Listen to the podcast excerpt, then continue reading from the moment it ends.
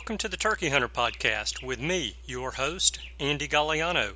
In this podcast, I share with turkey hunters just like you how to have more turkeys on your hunting property and how to have more successful turkey hunts. I teach you how to do this with tips and interviews with turkey hunting pros, wildlife management tips, and entertaining turkey hunting stories. Tune in weekly as I share proven and simple strategies to help you have more success this turkey season. Make sure to head over to www.imturkeyhunting.com to subscribe to receive free turkey hunting tips, tactics, strategies, and product reviews. Also, please visit and like my Facebook fan page. Go to Facebook and search I Am Turkey Hunting, and also feel free to post your turkey hunting photos from this past season and let us know where and when you killed your bird. For all of you Twitter users out there, please follow me on Twitter, where my handle is @TurkeyHitman, and I will be sure to follow you back. And now, for this week's show. Hello and welcome back to this week's episode of the Turkey Hunter Podcast. You are listening to episode 68, Winter Turkey Hunting with Rob Keck. And I am your host and the guy that squeezed the trigger on an 8-point this weekend that turned out to be younger than I thought he was. He was a nice deer, a nice trophy, and the meat is in the refrigerator aging anyway, but he turned out to be a little bit younger than I thought. Chasing a doe is the first buck I've seen chase a doe on our hunting property in South Alabama in probably 5 or 6 years. We tend to miss the rut during hunting season here in a lot of the state of Alabama. To that note, this morning, while I was getting dressed for work, I watched a nice 8-point about the size of the one that I shot this past weekend chasing a doe in my backyard. It's February the 10th, and the does are just now starting to come into estrus enough to where a buck is chasing. And I know that's crazy for a lot of you listeners who live in the Midwest and the Northeast to hear that, given that we are 33 days, 11 hours, 0 minutes, and 55 seconds away from opening day of spring turkey season in Alabama. I want to thank you guys for tuning in. This episode I'm very excited about, and I'm excited about it because our guest today got me so excited about it. Before we get into it, I've got a couple of housekeeping things I need to go over with you. First and foremost, I would like to thank Black 42. Black 42 left a 5-star rating and a review on Stitcher Radio. And he says, "Love the show. My son and I are die-hard turkey hunters, and we love the show. I enjoy hearing folks talk about their time in the woods and what has worked for them in the past, and I'm able to apply this to my future hunts." Black 42, thank you so much for taking time to leave a review on Stitcher. There are many more reviews on iTunes than we have on Stitcher, so I wanted to take a minute, get over to Stitcher to read a review that was left by one of us non-Apple users out there. So, you know, the NWTF convention and sports show is coming up this weekend, and I have been busy this past week getting ready for the show. I don't have a booth at the show. I'm planning on doing that next year, so I'll be inquiring about that at this year's show. But I wanted to do a little something with some of the exhibitors who are going to be there at the show. So I had an idea, and I called several turkey call makers over the past week and ran my harebrained idea past them, and I got 8 out of the 11 call makers that I spoke to agree to play along. So I want to take a minute to thank Jerry Antley with Cedar Hill Game Call Company. I also want to thank Mitchell Johnston with Dead End Game Calls, Jeff Sullivan with Derby City Game Calls, Lyle Gilbert with Houndstooth Game Calls, Kimmy Hanks with Hanks Game Calls, Brad Taylor with Judgment Game Calls, Jim Pollard with Pollard's Elite Calls, and also Jeff Wade with Roostum Calls. All of those guys agreed to donate a turkey call to give away at the NWTF show coming up this weekend. So I'm very appreciative of their support in doing this, and I'm also hopeful that I can get them to do this again soon for you guys who cannot attend the show in Nashville. So maybe I can get them to donate a call for us to give away on social media or do some sort of a giveaway just for the show listeners or something along those lines. But I do want to encourage everyone listening to check out some of the very nice calls that these guys make. You can find these call makers online through Google or on their Facebook fan pages. And if you're in the market for a basic hunting call, or something just a little bit dressier that you can just hold up and show to a gobbler to get him to run into you. You don't even have to make a sound on it. The call looks that good. Then I think you'll find what you're looking for with at least one of these guys. And remember, when you contact them, don't forget to ask them to send you an audio or video file of them running the call that you're interested in so you can hear it before you buy it. That way you can see how the calling surface, the soundboard, the material of the pot and the striker sound together before you invest in that call. Also, please be sure to tell them that you heard about them on the Turkey Hunter podcast. Okay, so let's get into some really awesome turkey hunting stories. I told you guys that one of my goals in attending the ATA show in Louisville in January was to get some interviews scheduled for some upcoming shows. And I have a list that at any given time will have between 10 to 25 different show topics on it. And some of these topics have been suggested by you guys, and I always appreciate that. In fact, I'm going to get off the story here for a second while I'm talking about it. If you have suggestions, send them to me at andy@iamturkeyhunting.com. All right, back on the story. When I met today's guest at the ATA show, I asked him to be a guest on an episode of the Turkey Hunter podcast. He said he'd be glad to come on the show. And I told him that I'd pick a topic from the list that I have and get some questions to him, and he replied to me that he already knew the topic he wanted to discuss. He told me that he wanted to discuss winter turkey hunting. Well, since I really know nothing about winter turkey hunting, I told him we would do it. I love these episodes where I'm going to learn a lot, and I knew this would be one of those episodes. So when Rob Keck reached back out to me a couple of weeks ago, we booked a time to chat, and I asked if he wanted to cover winter turkey hunting or another topic, since spring season is so rapidly approaching for many of us. He quickly replied back that he wanted to discuss winter turkey hunting, so we firmed up a date and time. And I expected this to be a good interview because I could hear the excitement in Rob's voice, much the same way I can hear it when I talk to you guys about the spring season, and probably the same way that I sound when I talk about the spring season. But I don't think that I really grasped what all the excitement was about until I spent almost an hour on the phone with Rob discussing hunting large, well, make it very large winter flocks of wild turkeys. Interviewing Rob got me fired up about the topic. And I am happy to be sharing the interview with Rob Keck, the former CEO of the NWTF and the current Director of Conservation with Bass Pro. Rob has dedicated his life to conservation and supporting us hunters in more ways than we will ever know by helping to restore wild turkeys to many parts of this country where they had not existed in decades, and by working with presidents, congressmen, and congresswomen, senators, and lots of state governors as well to make sure our hunting heritage is protected. Rob Keck is the first person to have ever killed a turkey in all 49 states that have turkeys in Mexico, Canada, Guatemala, and New Zealand. He has a bunch of years of experience hunting turkeys and has some very interesting stories as well. I want to get into some of those stories and winter turkey hunting right now, so I'll see you guys on the other side.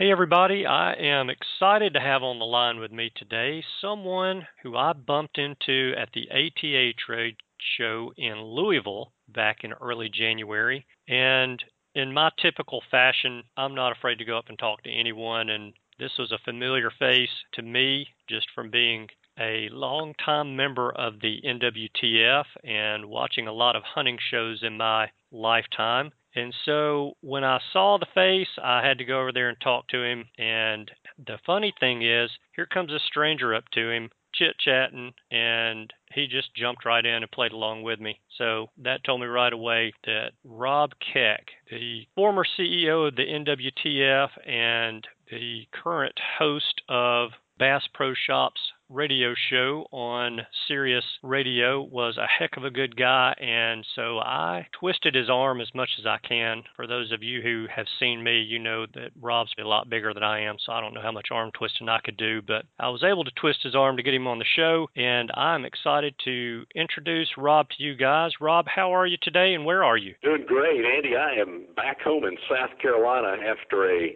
really long January. As you mentioned, ATA, that was just the start of trade shows, conservation conventions, and just a whole bunch of other things on my schedule. So I've been home this week actually preparing for emceeing next week's Western Hunting and Conservation Expo out in Salt Lake City. I'm sitting here, I'm looking out my back window, I'm watching some turkeys right now up in the back field, and I couldn't be happier.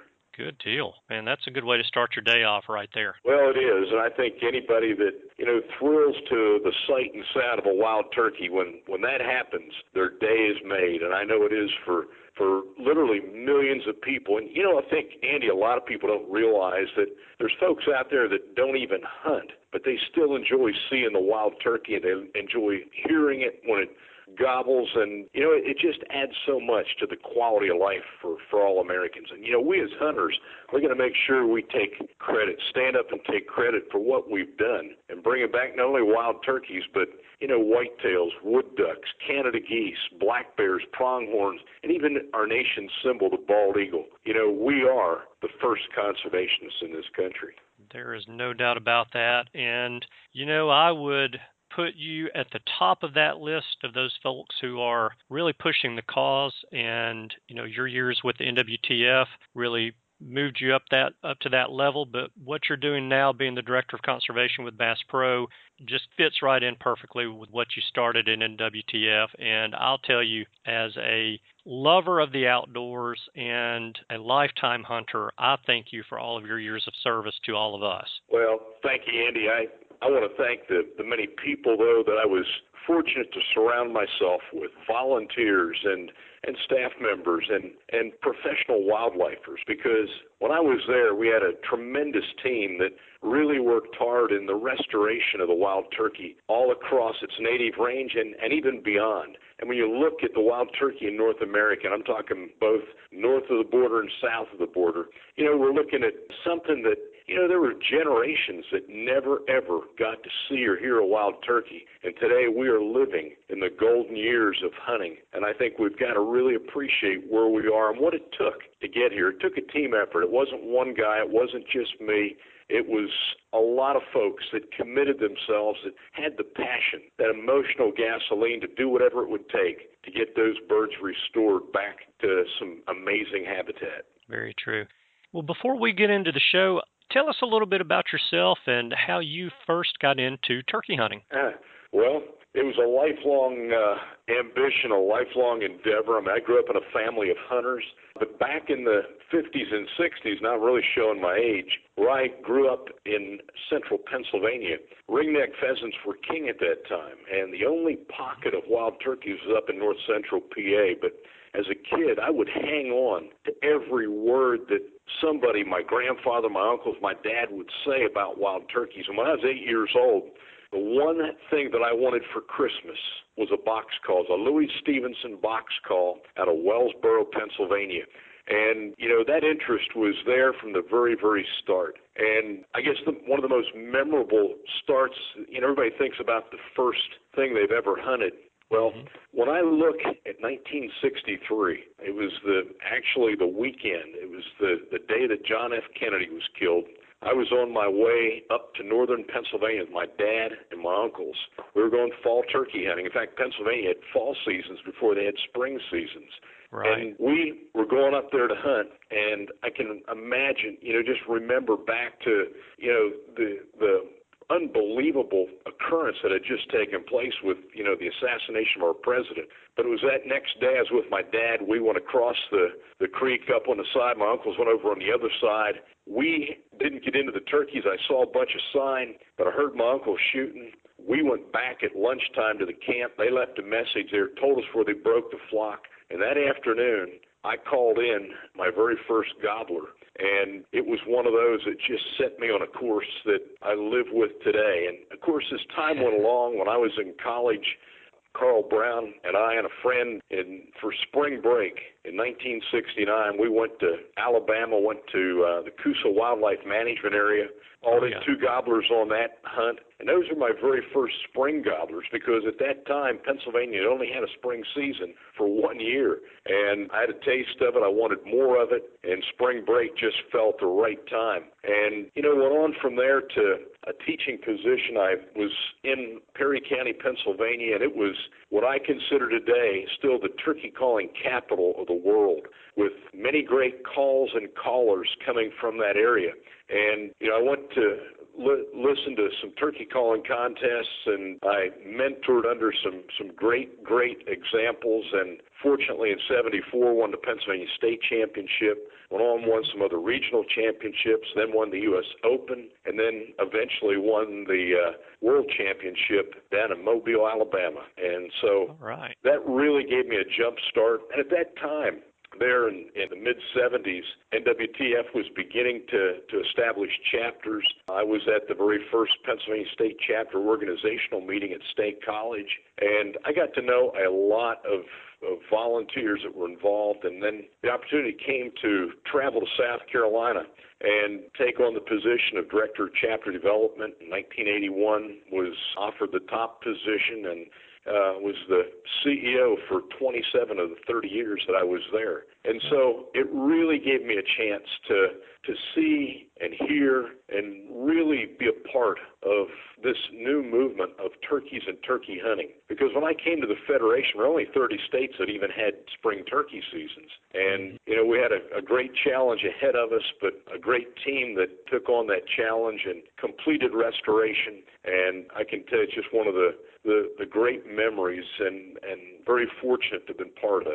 Yeah, that's a great story. And at some point throughout all of that, you decided you were going to dedicate your career to that. So that's very admirable of you. Well, you know, back before even went with the Federation, I was making calls in the basement just like a lot of other guys. And, you know, I was sort of faced with the choice, move from teaching into call making, or moving from teaching into, you know, taking on a role at the NWTF, which at that time there were only 6 people there on staff. And, you know, it was really uncertain how well this organization was going to do. It was amazing. There was a lot of reluctance from existing turkey hunters for the Federation. And it may come as a surprise, but in their opinion, they thought that this organization was going to do nothing but create more turkey hunters and more competition for them.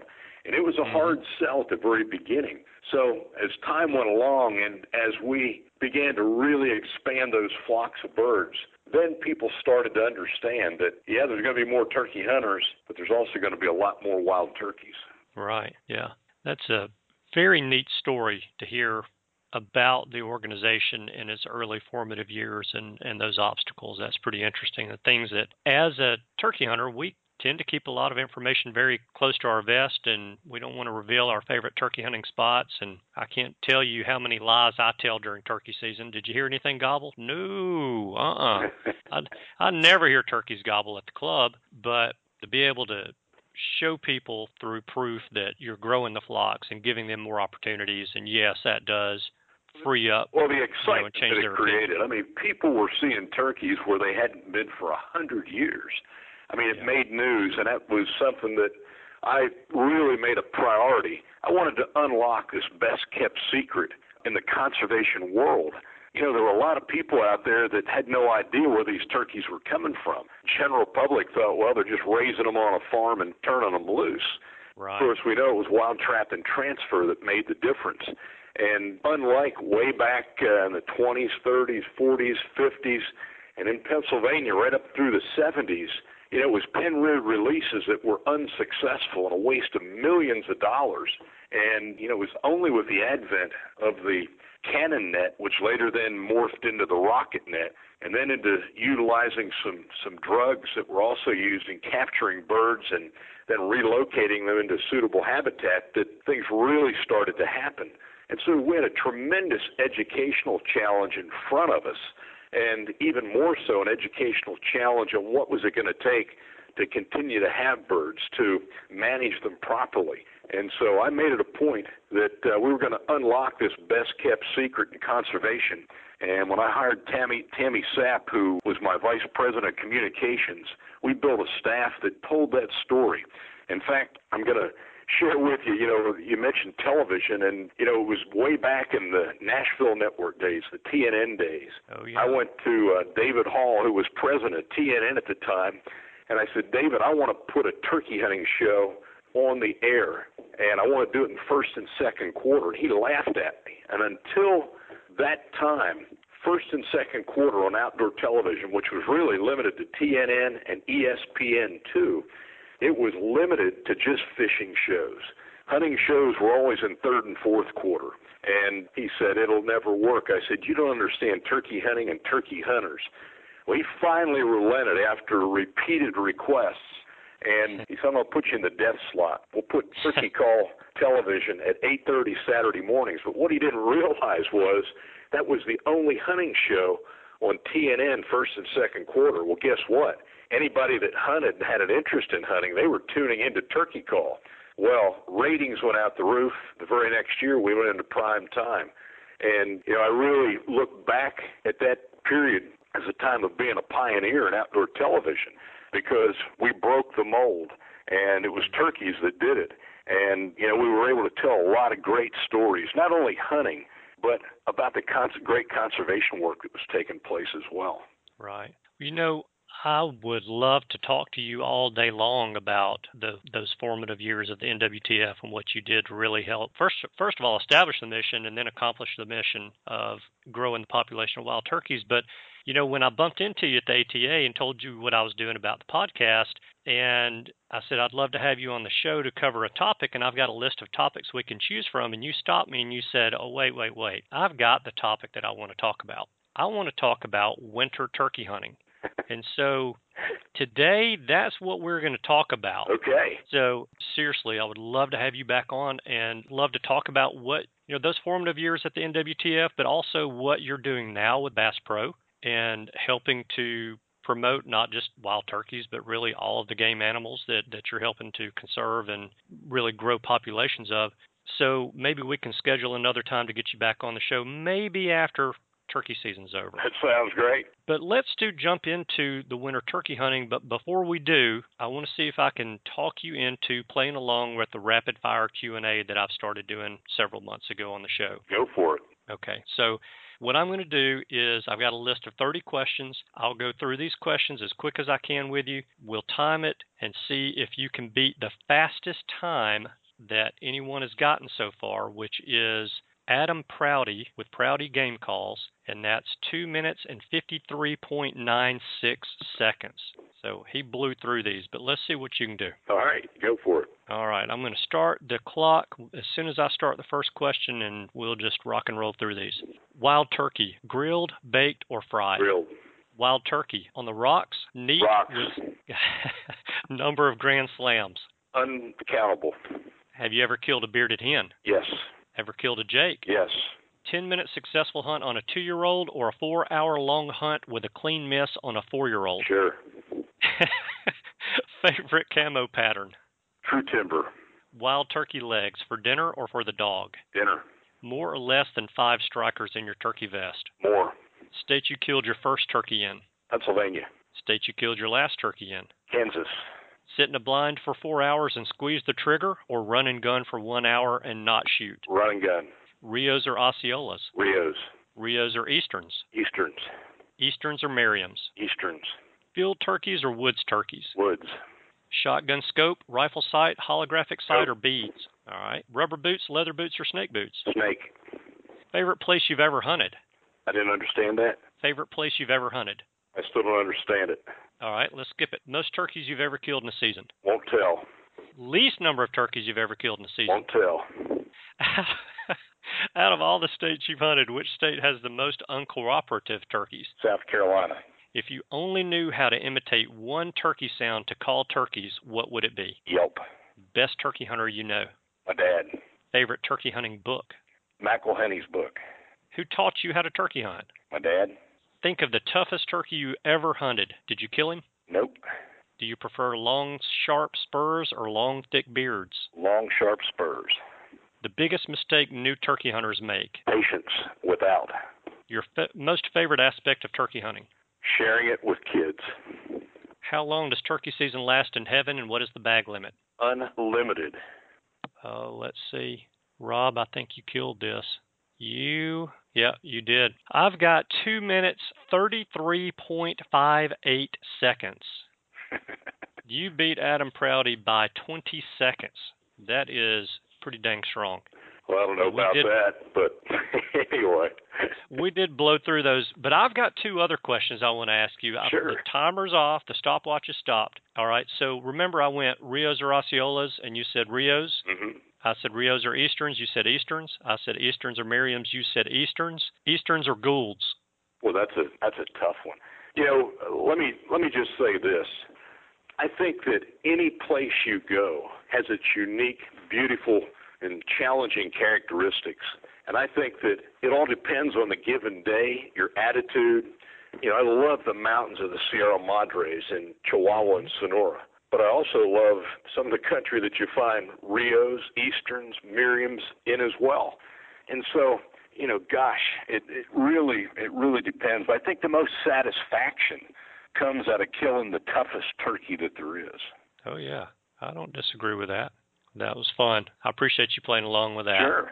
So we are going to talk about winter turkey hunting because I could see that spark in your eye when you started talking about it when we were at ATA. So tell us a little bit about how you first got into winter turkey hunting.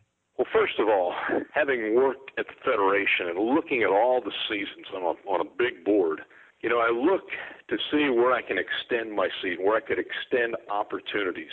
And, of course, growing up as a fall hunter, I've always loved fall hunting, unlike a lot of turkey hunters out there. And when I saw the opportunity in Kansas, when I saw that they ran that season from October 1 to January 31, and it was only closed during the gun deer season, and in one unit, in fact, it's Unit 2, you could actually legally take 4 birds. I said, man, I got to try that out. And so when I made that first trip, what really was just so impressive was that I knew there were going to be big wintertime flocks, but I guess I wasn't prepared to handle a flock of 400 or 500 birds. And then beginning to segregate out, look for those adult gobbler groups and seeing 75, 100 or more, it was just awe-inspiring. In addition to that, not only the sight, but when you put that many turkeys together, you have never, ever heard so much turkey music in your life. You'll hear every sound that a turkey can make. I mean, from gobbling to yelping, from challenge purring and fighting calls to lost calls. And all that together just said, man, that is powerful. And I started taking my daughter Heather there. I took friends there. And the thing that was amazing to me was nobody else was hunting. If they were, I never ran into them. And I've done it many, many, many times. And so why wouldn't you want to go back and do that repeatedly? The other thing I found was that if you go after the gun deer season's over, many properties that you couldn't begin to get access or permission to hunt on, once the deer season's out of the way, those big wintertime flocks oftentimes causing maybe some damage to bales of oat straw or what have you. You can get on a lot of properties just knocking on the door and asking. And so all that combined just had a real attraction to me. Yeah, that's pretty interesting and very true. You know, in a lot of states on the western side of the Mississippi that deer hunting, it's hard to get on their properties because they're asked so often. But for birds, whether it's upland birds or turkeys, you can get access to a lot of properties if you go about it the right way by knocking on some doors and asking permission. Well, the other thing, too, in a state like Kansas, there's a lot of those walk-in areas. I think there's over 1 million acres of walk-in areas. And getting access is not that challenging if you just take a little time and do a little homework. And that in itself was unique. But, you know, you asked me about what drew me there. When did it start? Well, you know, it's been going on for, I don't know, I can't even count the number of years. But the approach, you know, I had Andrew McKean, the editor of Outdoor Life magazine, on my radio show, and he asked me, he said, what do you like best, spring or fall turkey hunting? I said, neither one. It's winter hunting. He said, tell me about it. Well, here's the way I've evolved with this winter turkey hunting. All of you that have spring hunted, you know what a Jake decoy will do to a gobbler, how he'll come, he'll run. You know, he'll get into that aggressive posture and literally run to your decoy. He'll run to a fan. I mean, just in unbelievable ways. And anyway, that aggressive nature is something that those gobblers have, and, of course, hens have it within their own hen group as well, that when they fly down in the morning, they're going to be fighting, they're going to be jockeying for that top position in the social pecking order. And so when I watched these birds, when they'd fly down, I saw that constant fighting. I saw lots and lots of strutting. I said, I'm going to challenge these turkeys and see how that works. Do it just like I did in the spring, using a gobbler call, challenge purrs, gobbler yelping, and then using a tail fan, or one of my favorites is just taking one of those Montana strutting decoys you can fold up and put in your pocket, right, and go set up. And again, there in Kansas, you've got a lot of open agricultural land, depending on where you're at in the state, and then you set up on the edge, put those decoys out that when they fly down in the fields, they can see them. And then I start just wailing away, challenge purring lots and lots and lots on a slate, on my mouth call, gobbling on a tube. And it is just the most amazing experience, because unlike the spring where you've got one or maybe three or four gobblers coming in, you may have 15 or 20 or more coming, gobbling in full strut. And it trumps anything that I've ever seen at any other season. And when I told Andrew McKean this story, he said, you know, we've never had that kind of a story in Outdoor Life magazine. Would you write it up? And I said, sure. So if you look in the December, January issue of Outdoor Life magazine, you know, this just a month ago, you'll find that story and find more details about it. And it is just a fun, fun time. You know, when I was at the SHOT Show at ATA back last month, guys were saying, man, I can't wait till April. I can't wait till March. I can't wait till May to go spring turkey hunting. Mm-hmm. And I said, well, why wait? I said, I'm going next week. He said, what do you mean? Well, last week I was in Kansas, ended up the season, went out the 31st, and I was there with Kerry Earnhardt, and we were filming a new television show called Earnhardt Country. And to see over 50 gobblers at one time in full strut and filming them was off the charts. Dave Appleton, our producer, he has filmed, well, over 20 years at Bass Pro Shops for Real Hunting, King of Bucks, and he's done lots and lots of filming of wild turkeys all over the country. He said, Rob, this is the most spectacular hunt I've ever filmed. And I said, that's what I've been trying to say, and it's amazing nobody else is doing it. Yeah, you're right. That is amazing. So what is the difference in the dynamic in the flock from the fall season through the winter season? What's the main differences between the fall and the winter? Well, I think what you have, especially in that country, you've got much bigger flocks together in December and January than what you do when that season opens in October. And, you know, in October, when it opens up, you know, probably the most common way to hunt them is to scatter the flock, sit at the break point, and call them back, which is still a lot of fun. Mm-hmm. But as those flocks get bigger and those gobblers really continue to grow those gobbler flocks, which are segregated from the hens, then you've got such increased fighting that's going on. And it was really interesting last week, you know, the first wave that came up to the call to the decoys, I don't know, there was 15 or 20 gobblers in that bunch. Dang. Kerry, I allowed Kerry to shoot first, and we could have easily doubled, but we didn't want to do that at the same time, just simply because we wanted another setup for the next kill. Right. And so anyway, we didn't go out and retrieve the bird because the field was just covered in turkeys, and we didn't want to run them off. And so I just kept on calling. After the shot, they left, and it was about 30 minutes later, I was able to call up another wave of them of, I don't know, 20 or 30, and to see them coming in, you know, after a kill, and of course there was that dead one on the ground, it was so cool to see them coming, and you could see them coming from a long way, and you'd see them strut, and you'd see, you know, hear them gobble, and there was gobbler yelping, and there was challenge purring. It was just, I mean, it's off the charts. And so you know, to me, if I have to pick a time, that's the one. Wow. I can see why. To hear the excitement in your voice, and you're someone who's hunted and killed turkeys in every state. You've killed turkeys in Canada, Mexico, Guatemala, New Zealand. So you've been around the block a little bit.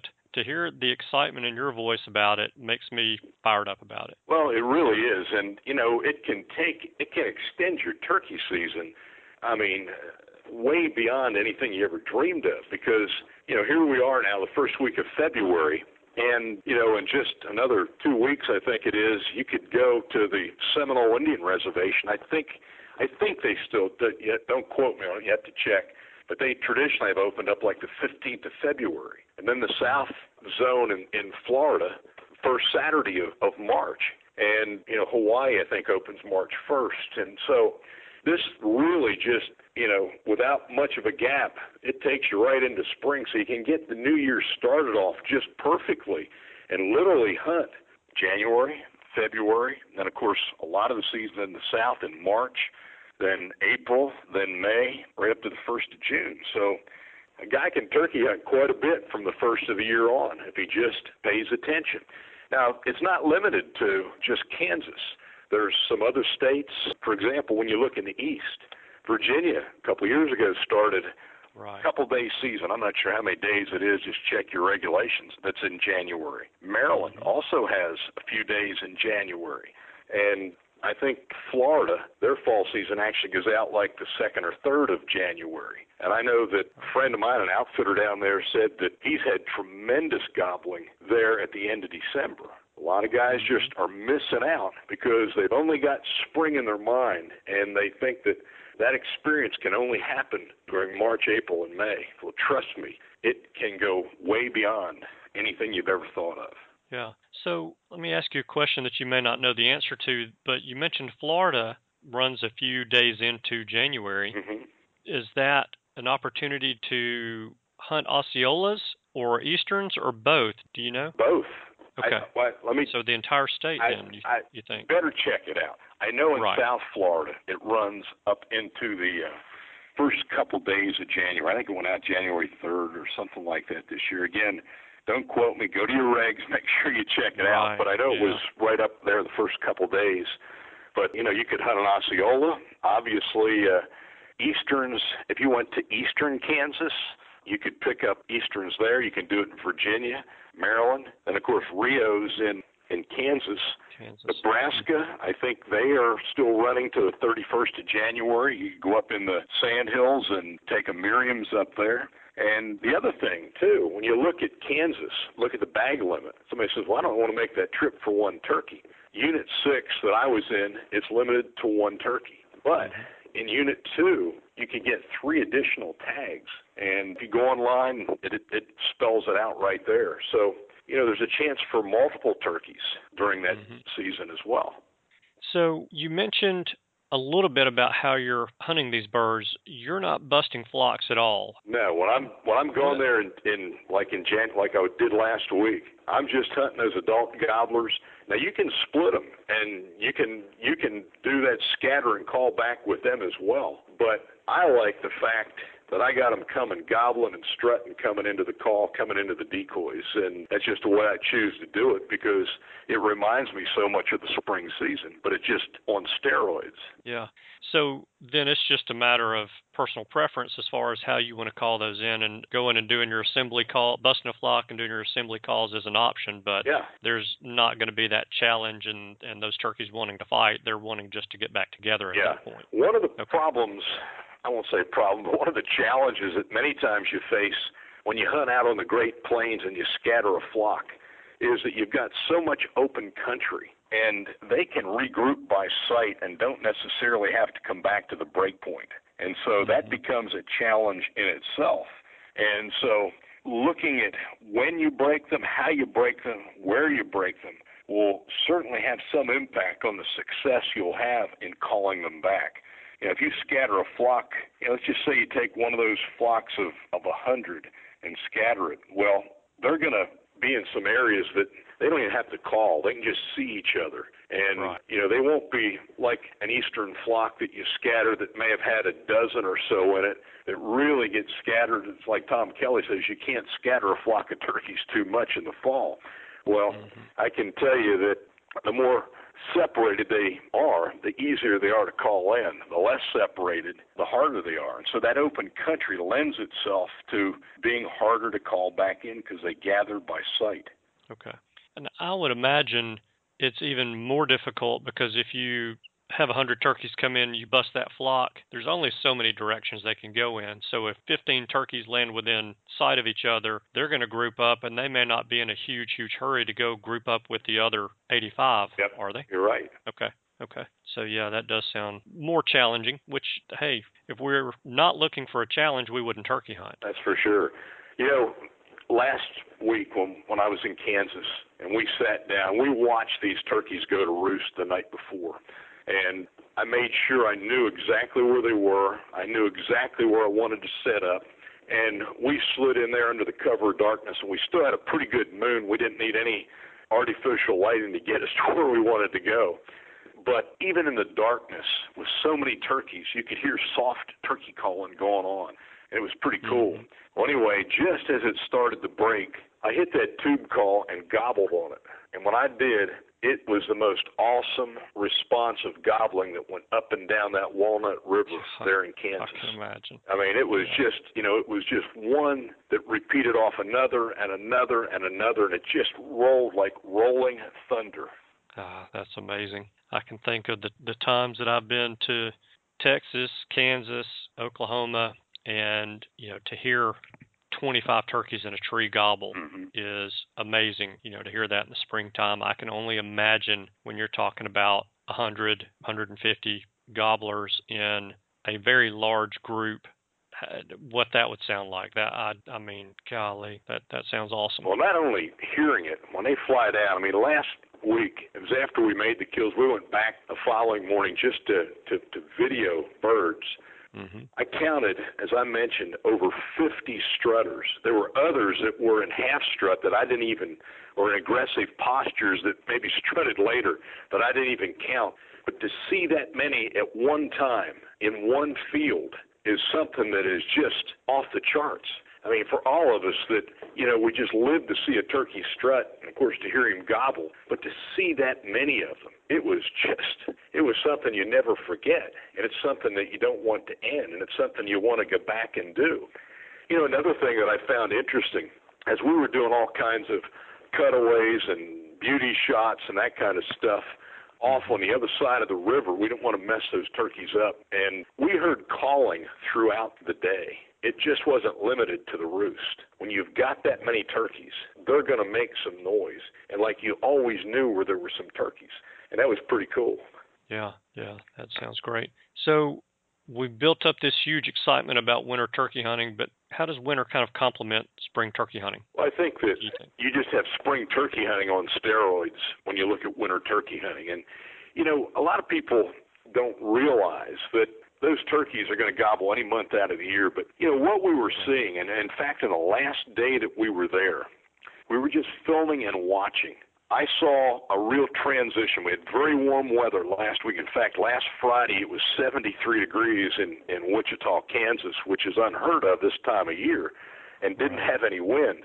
But we saw groups of 15 or 20 gobblers that were starting to move off, that were breaking away from the big flock. And so you're at this period where flock breakup, you're right on the front end of it. And, you know, as you move into February and certainly the beginning of March, those flocks are then splitting up. Some of our radio telemetry that, you know, I was involved with when I was at the Federation, you know, we saw eastern gobblers that would move 5 to 25 miles from the winter range to the spring range. A lot of people don't realize how far they move.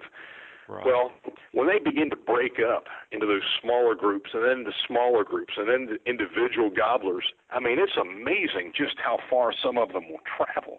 And so we were seeing a little bit of that last week. And I'm sure as we get closer and closer to the spring season, you know, that group of 50 goes to 25, and that 25 goes down to, you know, groups of a half dozen or more, and they're just traveling, going up and down that river and spreading out. And so, to me, it's just, you know, you're at the front end of the spring gobbler season is what you're looking at. Yeah, and that is where a lot of that fighting and challenging comes from, is them establishing their territory. So, yeah, very interesting stuff. And that sounds just like a heck of a lot of fun, and I'm going to be sure I'll read your article in Outdoor Life. That sounds great. So the show, you said, is called Earnhardt Country? Yeah, we were actually just filming the very first show. We've got a lot of work yet to do.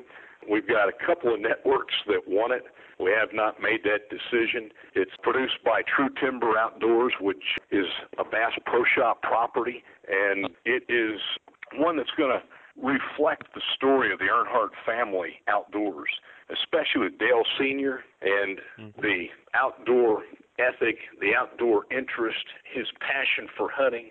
And we'll be interviewing, you know, different partners that he hunted with in different places that Dale hunted in. And, of course, seeing it through the eyes of Dale Jr., through Kerry Earnhardt, and even tell some of the stories about Dale Sr.'s dad, who was an avid hunter, and the impact that it had on them. And it's all in the developmental stages yet, but pretty exciting. Yeah. So will you possibly give me a call or shoot me an email when you know what station's going to pick that up and when that episode may air? Because I will do that. I know it will also be streaming on Bass Pro Shop's electronic media when we get that thing up and running. But anyway, we're pretty excited about it, certainly with, you know, the involvement of the entire Earnhardt family. And, of course, all the ties with NASCAR, and just a lot of really interesting people that Dale Sr. hunted with, you know, through, you know, his career. Right, yeah. Well, I know that a lot of people listening to this show are racing fans and would love to learn more about the show, and also because they're turkey hunters would love to see that part of it as well. So when that episode is ready to roll out, if it's on Bass Pro or if it's on a network, please do let me know. And yeah, I'll get word out to all of the listeners of this podcast, and I'm sure I know I'll be on the site or glued to the TV to watch that one, because I can only imagine what that's like. Yeah, it's going to be a lot of fun. And last week, it was just that. I know Kerry Earnhardt said to me, he said, I've turkey hunted a lot of places for a lot of different turkeys, that I've never, ever experienced anything like what we had there in Kansas. And he said, what a great way to kick off this series. Yeah, I can imagine. Well, tell us a little bit about what you're up to and a little bit about your radio show as well. Well, I am fortunate to work for Johnny Morris, as most of you know, the chief fishing officer of Bass Pro Shops, the founder. Uh-huh. And, you know, he's given me a lot of different opportunities. I serve in the role of the director of conservation along with Martin McDonald, also on the Redhead Pro Hunting team. So we've been involved in lots of different television productions. Also host our weekly radio show, Bass Pro Shops Outdoor World, heard on Sirius XM, channel 147, on every Saturday morning, 10 Eastern, 9 Central. And it covers everything outdoors, from hunting and fishing to conservation, and some of the latest issues that hunters and anglers are being faced with. And it's been a lot of fun with the many, many guests that we've had from all across the outdoor world, and continue to grow that. Folks at Rural Radio have been just super to work with, and lots of fun. They're based in Nashville. Some of you watch RFD-TV. It's all part of that rural media group. And we get a few shots on RFD-TV from time to time as well. Fantastic. Well, Rob, I greatly appreciate you taking time out of your busy schedule. It's very busy for people who don't know the outdoor industry. This is a very, very busy time of year for everyone, the outdoor writers, but the professional hunters, the TV show host, radio show host, with all of the trade shows and everything going on this time of year. It is extremely busy, and I greatly appreciate you taking time out of your day to come on the show and talk to us about winter turkey hunting and kind of the early formative years of the NWTF and some of the things that you guys did there when you were there to help grow the population of turkeys, and not only that, but to grow the sport. So, and it's an honor for me. I'll be glad to come join you at any time. Lots and lots of turkey hunting and turkey conservation information I'd love to share with people. And, you know, I've been privileged and I've been blessed in so many ways. You know, I've got a very supportive wife and family that's allowed me to travel and to be away from home on many different occasions when it wasn't just hunting, whether it was spending time on Capitol Hill or in state capitals, working and lobbying for the kind of things that we as hunters have to have if we're going to pass on this great hunting tradition. Right. And anyway, I'll be glad to come back and discuss any aspect of that that you'd like, and truly an honor. That would be awesome. Let's see if we can get something on the calendar maybe for mid-May or something like that. Well, May's still turkey season, so let's... It is in my book, but... That's right. So we need to probably move that back a little bit to mid-June, and maybe see if we can get you on and talk some more of that conservation and things that are going on in the world of politics and government that we need to be aware of. I think everybody needs to understand that hunting is conservation. So many times it gets isolated out. And quite frankly, if we didn't have hunting, we wouldn't have wildlife. And it's something that improves the quality of life for all Americans. We've paved the way through our licenses, our permits and stamps, but also through that excise tax on firearms and ammunition. And, you know, we need to stand up and proudly say that we're hunters, because we have made the difference of having wildlife. We're the envy of so many people around the world for what we have here. You know, Gary Player, the great golfer, the legendary golfer from South Africa. I was with him last year. In fact, he was on my radio show with Jack Nicklaus. And he said, you know, we as Americans, every day that we wake up, we ought to kiss the ground that we walk on. We take it for granted for what we have, and we are truly blessed. No doubt about that. Rob, thank you so much again. You betcha. Really do appreciate you. And I wish you luck this upcoming spring. Take a second and tell us some of the places that you already know that you're headed off to turkey hunt this spring. Just a few of them. Well, South Carolina, certainly. We open up earlier this year. We're, instead of here in the Midlands and the upstate, we're going to open the 20th of March. And this year will run till the first week in May. So anyway, I'll be spending time here. I've got a lot of guests coming in. But that's some pretty neat hunts. I'll be back out in Kansas. I'll be the MC for the Virginia Old Dominion turkey hunt. So I'll be up there in Virginia. Love Virginia. I'll be in Pennsylvania as well. Also have a really neat trip lined up with the great-great-grandson of Theodore Roosevelt, our greatest conservation president, Simon Roosevelt. We'll be up in a place called Clove Valley, New York. Also be out in northwestern Nebraska with some friends there from Sportsmen for Fish and Wildlife. And, of course, when you fly into Rapid City, you can probably hunt within a 3-hour drive, well, maybe take up to as many as a dozen or more turkeys when you look at the Indian reservations in South Dakota, Wyoming, Montana. So I'll probably slide across the line and chase a few birds there. I'll be in Wyoming at Old West Wild Turkey Shoot, guest of the president of Hess Oil Company. And we'll be in Missouri. We'll be there. Richard Childress holds a fundraising event for the Congressional Sportsman's Foundation, and they auction a hunt off there in Missouri. I'll be one of the guides for some of Richard's guests, some of the NASCAR people and others. And so those are just a few of the places, and can't wait. I'm just glad I had a chance to hunt last week just to keep me stoked up, because my vest is ready. You know, it takes a lot of time. It usually takes one or two hunts to make sure you got everything in place. And I think my vest is ready to roll for the first season. There you go. I never empty mine out. Well, I always put new stuff and some additional stuff in it. So anyway, it's ready to rock and roll. Mine's in the backseat of my pickup truck right now. Season doesn't come in for 40 more days, but I'm ready to go. There you go. Rob, thank you again. You're welcome. I look forward to talking to you again soon, and appreciate everything that you do for all of us outdoorsmen and hunters. Thank you. All right. Have a great day. You too. Bye-bye. All right. Goodbye. Okay. I hope that you guys really enjoyed that. I know I'll be talking to my hunting buddies about this topic to see if there's enough interest in getting a trip together for us for next winter. I would love to experience what Rob was talking about at least once in my lifetime. It sounds like it would be incredible. Okay, so we're running a little bit long today, so I'm going to wrap up soon. But before I do, I want to remind you that if you're going to be in Nashville at the NWTF convention, to text me at 205-660-0660. That's 205-660-0660. And let me know that you're there at the show. I would love to meet you, shake your hand, and thank you for listening to the Turkey Hunter Podcast.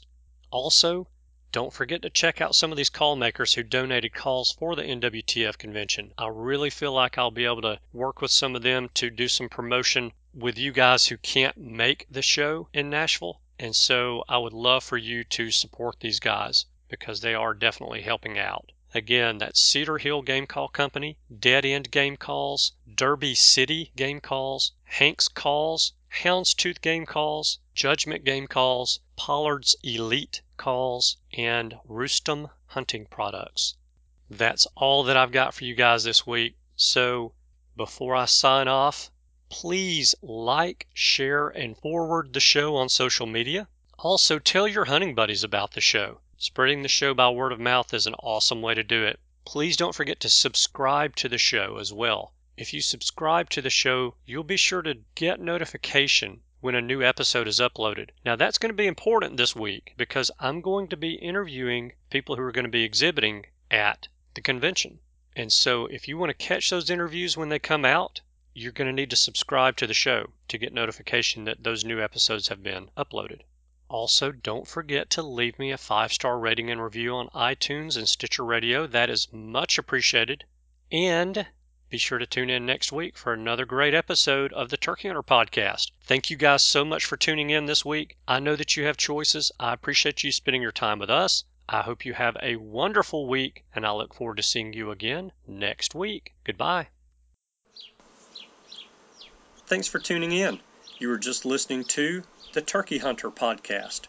If you enjoyed the show, please go on over to iTunes and leave a 5-star review. And make sure to head over to www.iamturkeyhunting.com to subscribe for free turkey hunting tips, tactics, strategies, and product reviews to help you have a more successful turkey season. And stay tuned for upcoming episodes on hunting afternoon birds, how to film your hunt, and the breeding cycle of hens, as well as some guest interviews. Thanks again for listening. We know your time is valuable, and we appreciate you sharing some of it with us. See you next week.